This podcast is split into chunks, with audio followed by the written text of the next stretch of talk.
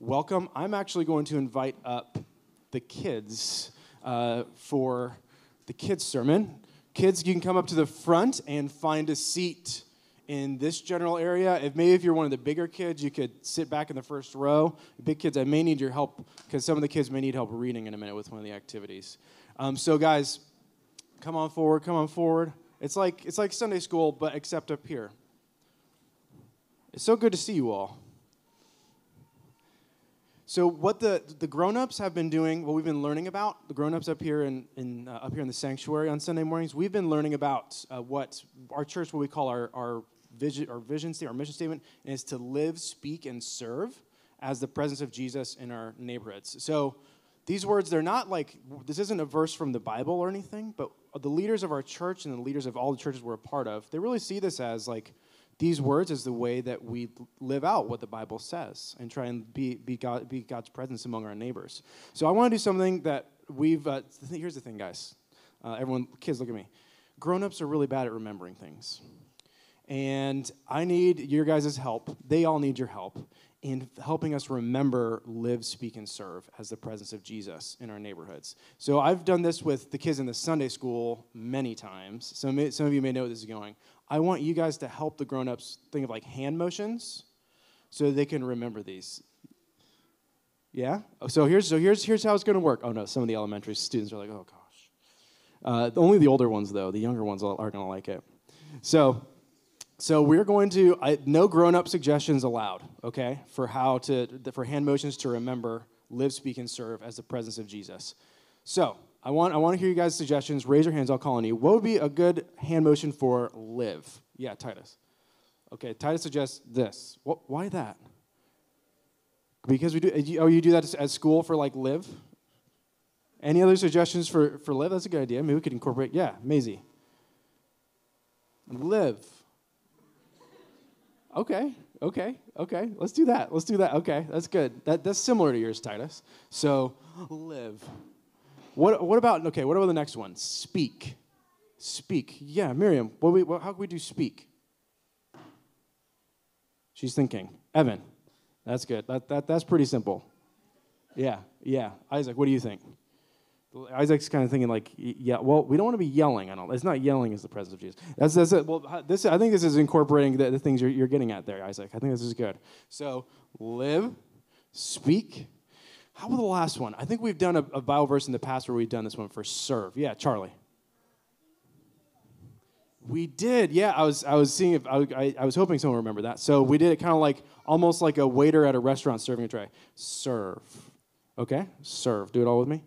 Okay, so let's go back. Let's remember these so the grown up so your parents can remember. So live, speak, and serve. Okay, this is where it's going to get hard. As the presence of Jesus. How can we do that? This one's tougher. Okay, Evan, I haven't called on you yet. We should use Maisie's for live. We should do the one as live as presence. No, okay, yeah, Maisie. As presence, so that's like pointing up to God, right?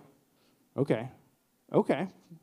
What if we do something like we do the pointing up and we bring it kind of down like this? It's like this. Does that make sense for presence? Like God's presence. Yeah. So and then how should we do Jesus? You guys remember the sign we always do for Jesus? Yeah, Titus. Yeah, this is the and why do we do that? It's the nails in his hands. That's right. So okay, let's do it all from the beginning now.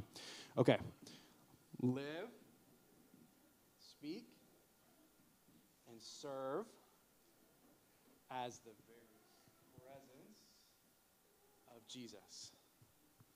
Good, okay, okay guys, I'm gonna ask for volunteers. I'm only gonna have three of you who can only do it once. Can we have three volunteers who can come show our grown-ups how they can do it so they can remember? Okay, MJ, Ella, and then a boy.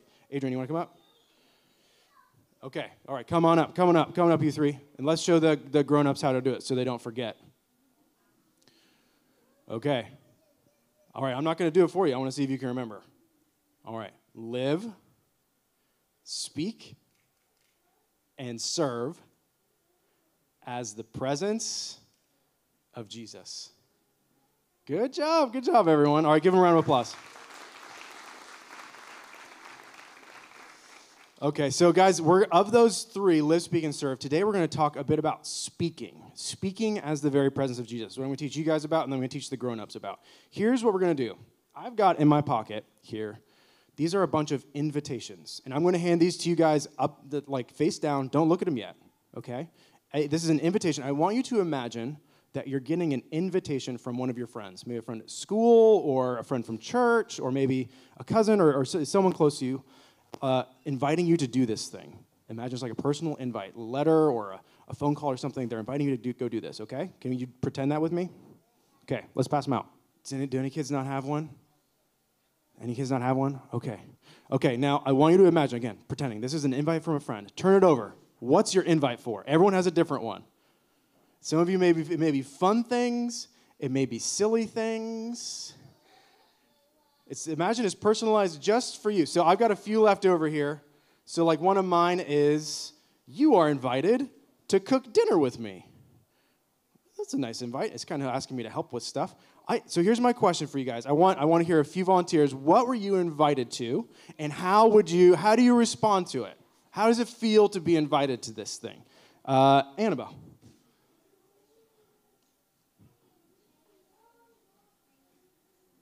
And how do you feel about that? Okay, so Annabelle was invited to come play with puzzles, and she feels good about it. Yeah, I've called in both of you before. Let's see. MJ. Oh, okay. Well, how do you feel about that one? She feels ugh. So MJ was invited to come eat rattlesnake with someone, and she feels ugh about that. Would you go? Well, MJ, would you go if your friend invited you to do that? Would you go? She says no. She would turn down that invite. Okay, well, let's all have you two go, and that'll be okay. Maisie and then Titus.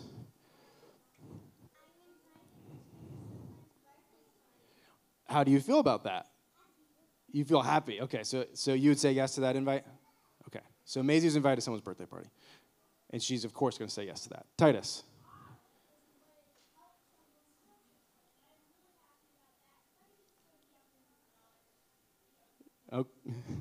So Titus was invited to go help someone shovel snow in front of their house, and that's going to be a lot of work, but you still feel good about it because he's going to get to play in the snow. That's good. That's good.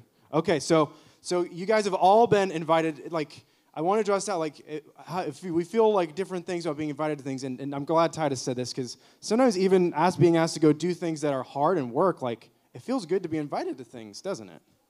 It feels good when a friend is like, hey, I want you to come do this with me. Did you guys know that Jesus, remember that Jesus, Jesus invited his disciples, he invited his friends to come do things with him. Jesus, do you guys know when Jesus told his disciples to come with him, do you know what he said? He said, follow me, follow me. It was an invitation. Jesus was someone who invited us, and then they went and did stuff with him. They ate with him, they learned his words, they walked with him, they lived like him. It's like he was giving them tons of invitations to do all these random different things and to do it like he does. He gave them invites. And here's what's crazy, guys, is that Jesus invites you guys, each one of you, looking at each of you kids, he invites each of you guys to follow him too, and to learn his words and to know him. He invites you to follow him. So I've got one more thing for you guys. Okay, I want us to hold this, and I want us to spread it out among the kids. Like, I want to see how long we can get this thing. Yeah, Evan, can you help? Spread out. Let's not break it. So here's the thing. So I want you guys to think of, while we're spreading this out, who's the person in your life? Here, Miriam, can you hold one end? Who's the person in your life? Is there a person in your life who first told you about Jesus? Can you guys think of who that was? Who? And it's those of you who believe in Jesus, who told you first about him? Do you guys remember? Annabelle. God first told you about Jesus. That's a very theologically good answer. Very good. Do you guys remember the other person who told you about Jesus for the first time? Yeah, Charlie. Your parents. I bet that's an answer for a lot of us, right? Maybe your mom or your dad. That's who told me first. or maybe other people who helped, who kind of filled in what your parents taught you about Jesus. Here's what I want you to imagine with this chain, guys. I want you to imagine where Miriam is holding one here. I want you to imagine that this chain at the very end, that this is you. And I want you to imagine, think of the person who told you about Jesus. I want you to imagine it's the chain right next to you. So if Miriam's here, Miriam's mom and daddy probably told her about Jesus first. So they're the chain right here. You want to hear something crazy, guys? Is that for every single person in this room, the chain of the person who told the person who told the person who told the person about Jesus, it goes all the way back to where it looks like Levi's holding the first one.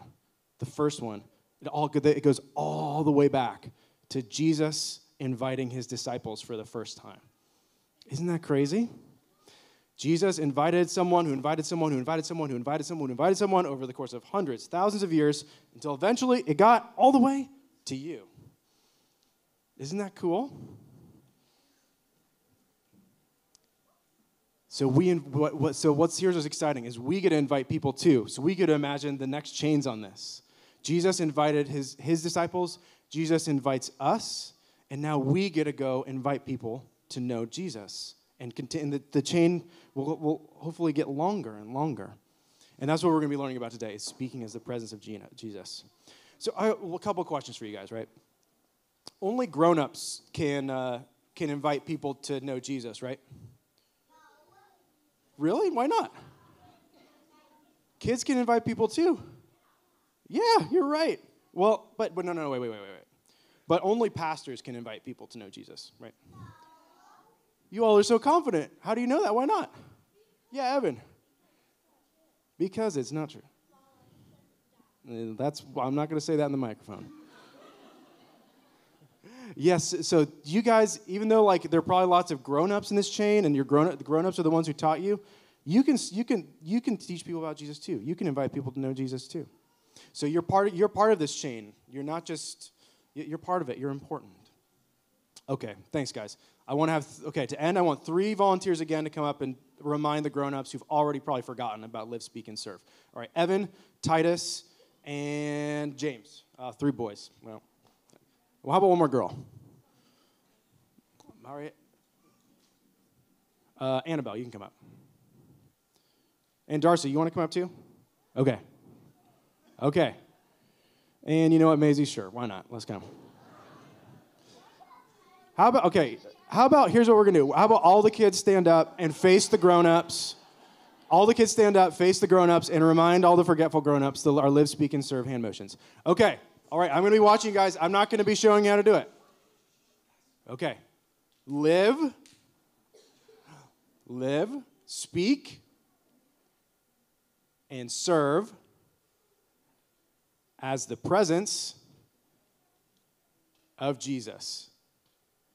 Okay, so we're going to do it again. Some of the adults are doing it with their hand motions. All the adults follow the kids and do it with them this time, okay? Okay.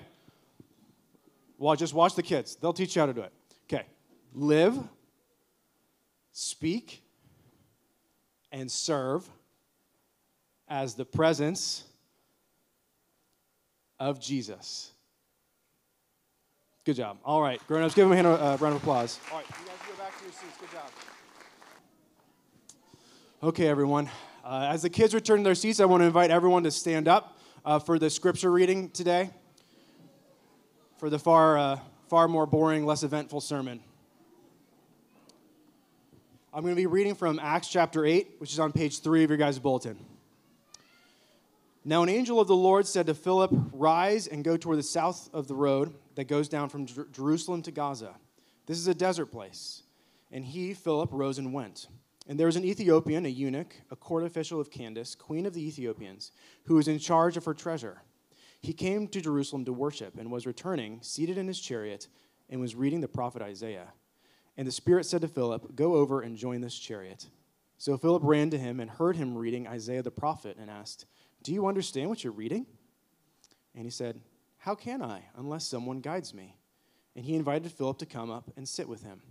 Now the passage of Scripture that he was reading was this: "Like a sheep he was led to the slaughter, like a lamb before its shearer is silent. So he opens not his mouth. In his humiliation justice was denied him. Who can describe his generation? for his life is taken away from the earth. And the eunuch said to Philip, about whom, I ask you, does the prophet say this, about himself or about someone else? Then Philip opened his mouth, and beginning with the scripture, he told him the good news about Jesus. And as they were going along the road, they came to some water, and the eunuch said, see, here's water. What prevents me from being baptized? And he commanded the chariot to stop, and they both went down to the water, Philip and the eunuch, and he baptized him. And when they came up out of the water, the Spirit of the Lord carried Philip away, and the eunuch saw him no more, and went on his way rejoicing. But Philip found himself at Azotus, and as he passed through, he preached the gospel to all the towns until he came to Caesarea. The word of the Lord. Thanks be to God. So I can start with a disclaimer. Much of the sermon that I'm about to preach was written by someone else. It was written by Matt Harmon, who's a pastor in the Liberty Communion of Churches. He's a pastor at Liberty Mainline. And this is by design. During this time, right now, like our communion of churches, we're reflecting on our 20-year anniversary as a network of churches. We're not the only Liberty Church. There are others sprinkled throughout the southeastern Pennsylvania and into New Jersey. And we're all kind of going through the same series together, each church kind of in its own way. But some of the same sermons are being preached across the different churches. So if you hear something that is... That you like, it's probably from him, and something that you don't like, it's probably from me, in the ways I've tweaked it. In this passage, there's something fantastic, something dramatic, something unexpected happens. I don't know if you saw it. Something that, if most of us saw it today, we would be like, that never happens. And it's this. One person who is a Christian talks with Jesus about another person talks with another person about Jesus who is not a Christian. And as a result of the conversation, the second person ends up becoming a Christian. Extraordinary, impossible, dramatic thing, right? And I don't know, I can't speak for everyone in this room, but I think for most of us, many of us, we neither experience or expect joyful outcomes like this one from conversations between two people of different faiths, about the faith itself, of a Christian talking with someone who's not a Christian about the faith. We don't expect it to go well. And if you're here and you're not a Christian, you may be nodding your head on the inside and being like, yeah. When Christians start to talk about Jesus, it usually doesn't produce much joy at all. And perhaps you're even hearing a Christian and you think, you're nodding inside and you're saying, yeah. You may even think about the way Christians talk about Christ publicly. Maybe you're like, yeah, when that starts to happen, it's not a joyful thing. In such a time and place as ours, do we really need more talking, more speaking about Jesus, about God, about the faith, about the Bible? Or would it just be better if followers of Jesus observed a vow of silence and just try to do the right thing quietly and hope that God extends his kingdom through mind reading? I think many of us, that sounds a lot better, easier, less hard. But here's the answer.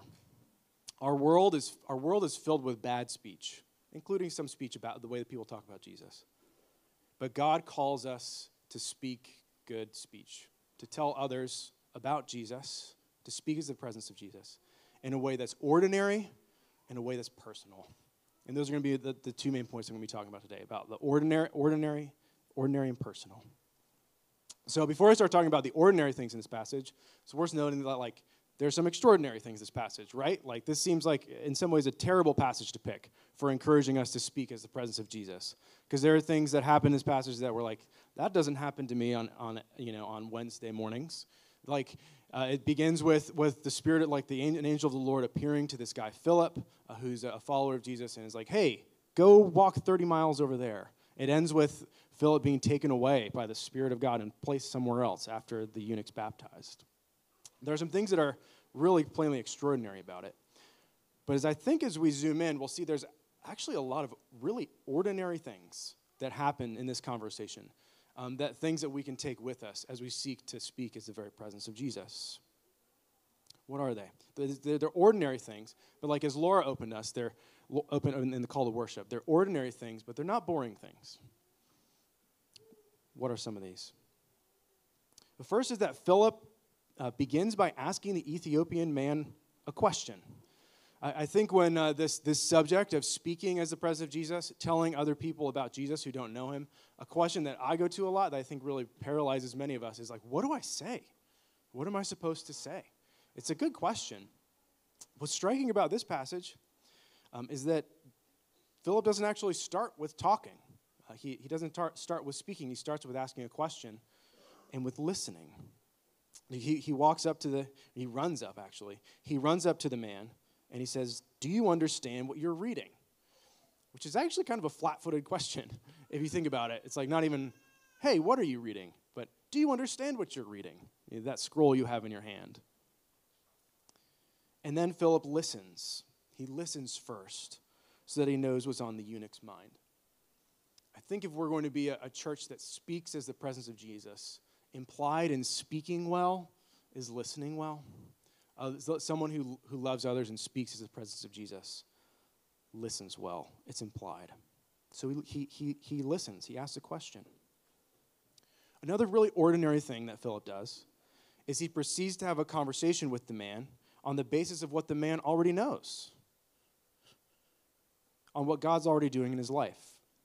He doesn't just barrel in, shouting at him. He doesn't barrel in, assuming that he has to teach this guy everything. He doesn't assume that this guy is like so utterly evil that he can't understand anything. No, he looks at what's going on in this man's life. He observes that this, and he responds accordingly. He sees this is a man who's reading the scrolls, who just went to Jerusalem to worship, even though he wouldn't have been allowed in the temple because he wasn't a Jew. And he's reading the scriptures. He has a curiosity. It's clear that God is already doing things in this guy's life. Speaking as the presence of Jesus, it means responding. It means having an eye to see what the Holy Spirit is already doing in people's lives. That's an ordinary thing. Another ordinary thing. So he listens. He recognizes what is going on in the other person's life. And after listening, he speaks. Just an ordinary thing. Are there any of you here like me when this subject is broached about speaking about the things of God with those who don't know him, or even speaking about the things of God with those others who do know him, who just get stuck in listening and never move from listening to speaking, or struggle to know how to move from listening to speaking? I thought of a friend of mine once who was going through a hard time, and he is a believer in Christ, but he's someone who's not part of this church. But he was going through a hard thing in his life, and I wanted to be a good friend to him, come alongside him. And I just found myself just listening about all the hard things going on in his life, seeking to empathize, understand, never offend. And I found myself ultimately, like our conversations were just stuck in this cul-de-sac, going around and around of talking about how hard his life was. And I had thoughts about the faith has like things that there's like light and truth and resources here. The church has resources to help, but I just like struggled to break through from listening to speaking. So I brought Larry Walker in to like just have a meeting with me and this guy, and Larry, and this is a great example of like Larry sometimes lifted up as like, oh, he's a gifted evangelist, but all Larry did was just really ordinary things like transitioning from listening to speaking. And it felt with my friend where Larry was just like, hey, when hearing hard things like this, sometimes we like to pray for people. Can I pray for you? And my friend was like, yeah. And it just like broke through the cul-de-sac. It was not fancy, but it was actually well received. And even though like I said, the man was a believer, it was a moment for me to learn about how you can just be yourself, ask a plain question, say a plain thing. We proceeded to talk about how Jesus helps everyone. Like, therefore, we can be humble enough to receive help from others in the church. It was really a breakthrough moment. There's power in empathy and listening.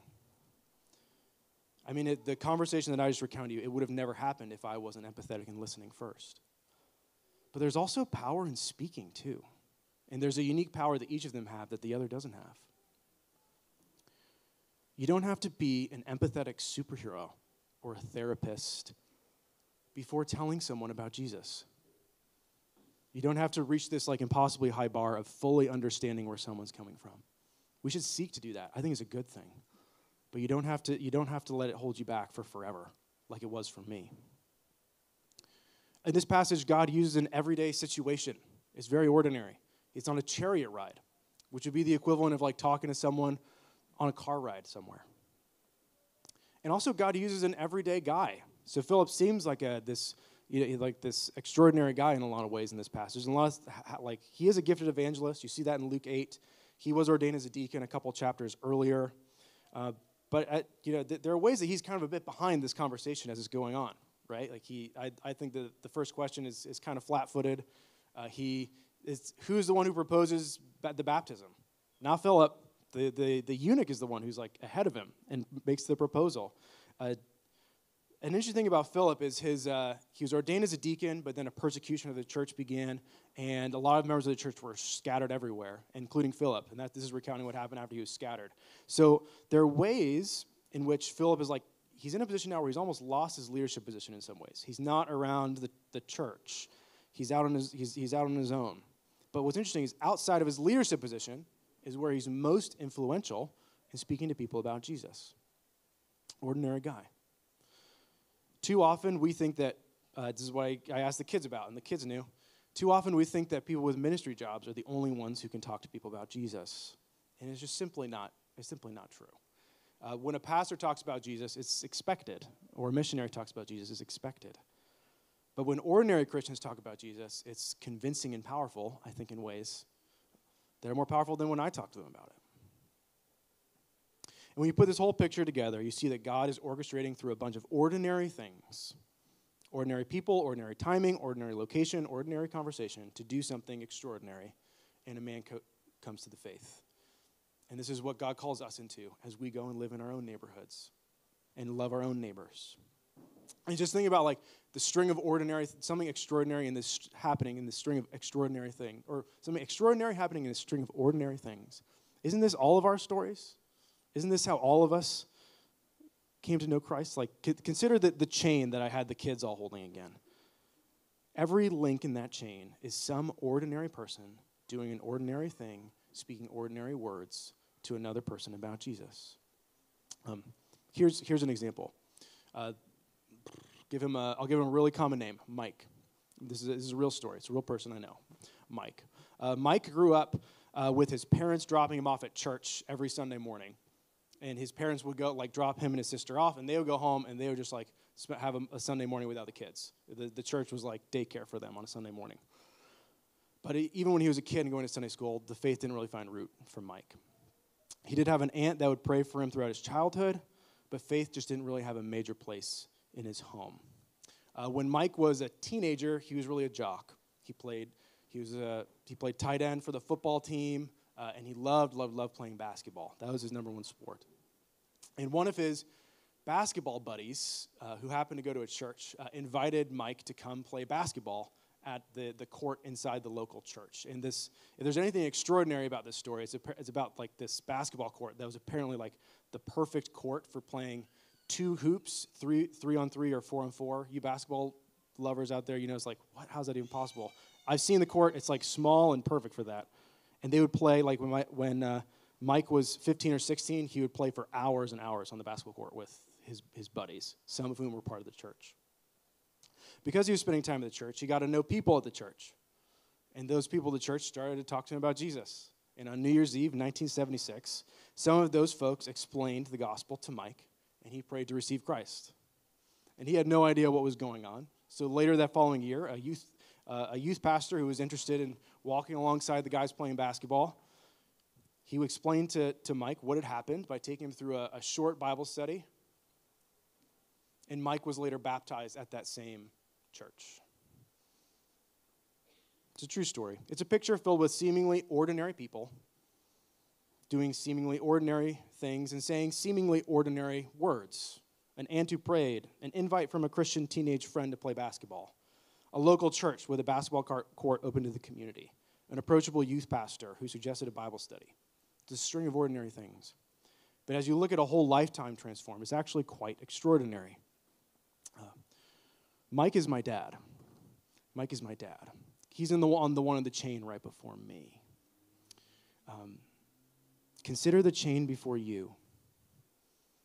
who were the seemingly ordinary people who did seemingly ordinary things and said seemingly ordinary words that led you to the faith. Consider something even more exciting. Who could God be orchestrating to be on the chain after us? Isn't there something exciting about that question? Yeah, I think usually when we talk about this subject, it's just there's so much trepidation, like there's so much guilt, like we're failing at this, we're not good at this, we're scared to do this. I think there's something exciting in it, right? This is coming from someone who's I'm not a hero at this. I'm not the best at this. But doesn't the vision to speak as the very presence of Jesus sound like an adventure? Like, who's God going to bring into our paths? It's a path to trust God and see how he uses strings of ordinary things that we do in faithfulness and watch to see what extraordinary things he makes out of all of it. How could he take our ordinary offerings, our ordinary words, and turn them into something extraordinary? It's ordinary. Speaking as the presence of Christ is also personal, and we see that in this passage, and I'll spend a few minutes here to end. Consider the eunuch. The invitation from Christ is very personal for the eunuch. Because he was a eunuch, he was high up in the court, he could read. We know he was probably in a position of influence and was powerful. He was highly educated. But because he was a eunuch, there are certain ways that he was also really on the outside. He couldn't have children, which in the ancient world was the same as like not having a name. The eunuchs were, they were valuable servants, but they were expendable ones. They were powerful, but they were widely disrespected and mocked. The trip that he's coming back from Jerusalem, because he wasn't a Jew, he wouldn't have even been allowed in the temple. He could have come into the courtyard, but he couldn't have stepped into the temple, and he could have actually never become a Jew fully by conversion. He could just become a God-fearer who was kind of always around the outside. Nevertheless, he's studying the Bible. This is a guy who's on the outside looking in more ways than one. And it's no accident that he's reading from Isaiah chapters 52 and 53, which is a passage about a suffering servant who will be rejected and who will be crushed so that the people can be reconciled to God and healed. This is the reject reading about a rejected Savior. It's the outsider reading about a Savior who's going to go outside so that others can be brought in. And he asks, what prevents me from being baptized? So many other places in his life, he's hitting walls of what's preventing him from going into certain places. What prevents him from becoming a Jew? 12 things. What prevents him from being respected in his court? So many things.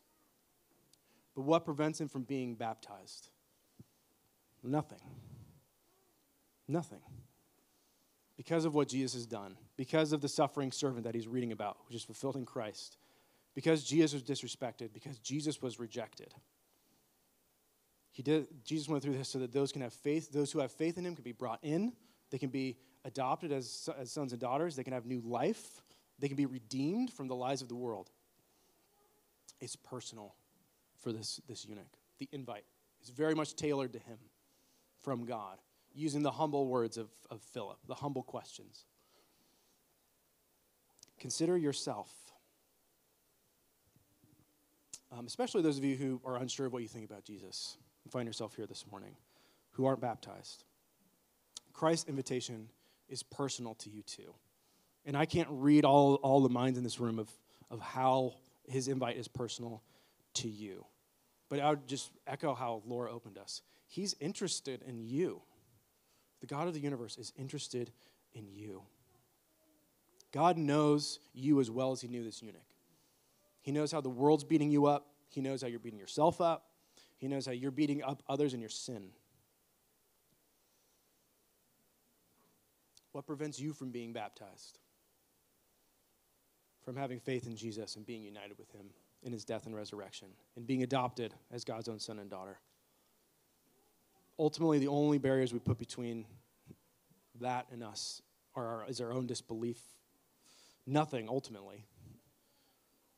The only ticket we need to enter is knowing that we're weak, sinful, that we need Christ, and that our hope is found in him alone. Christ offers peace to you. Christ offers peace to you. Wherever you are, whatever your background, whatever you've done, whatever your age,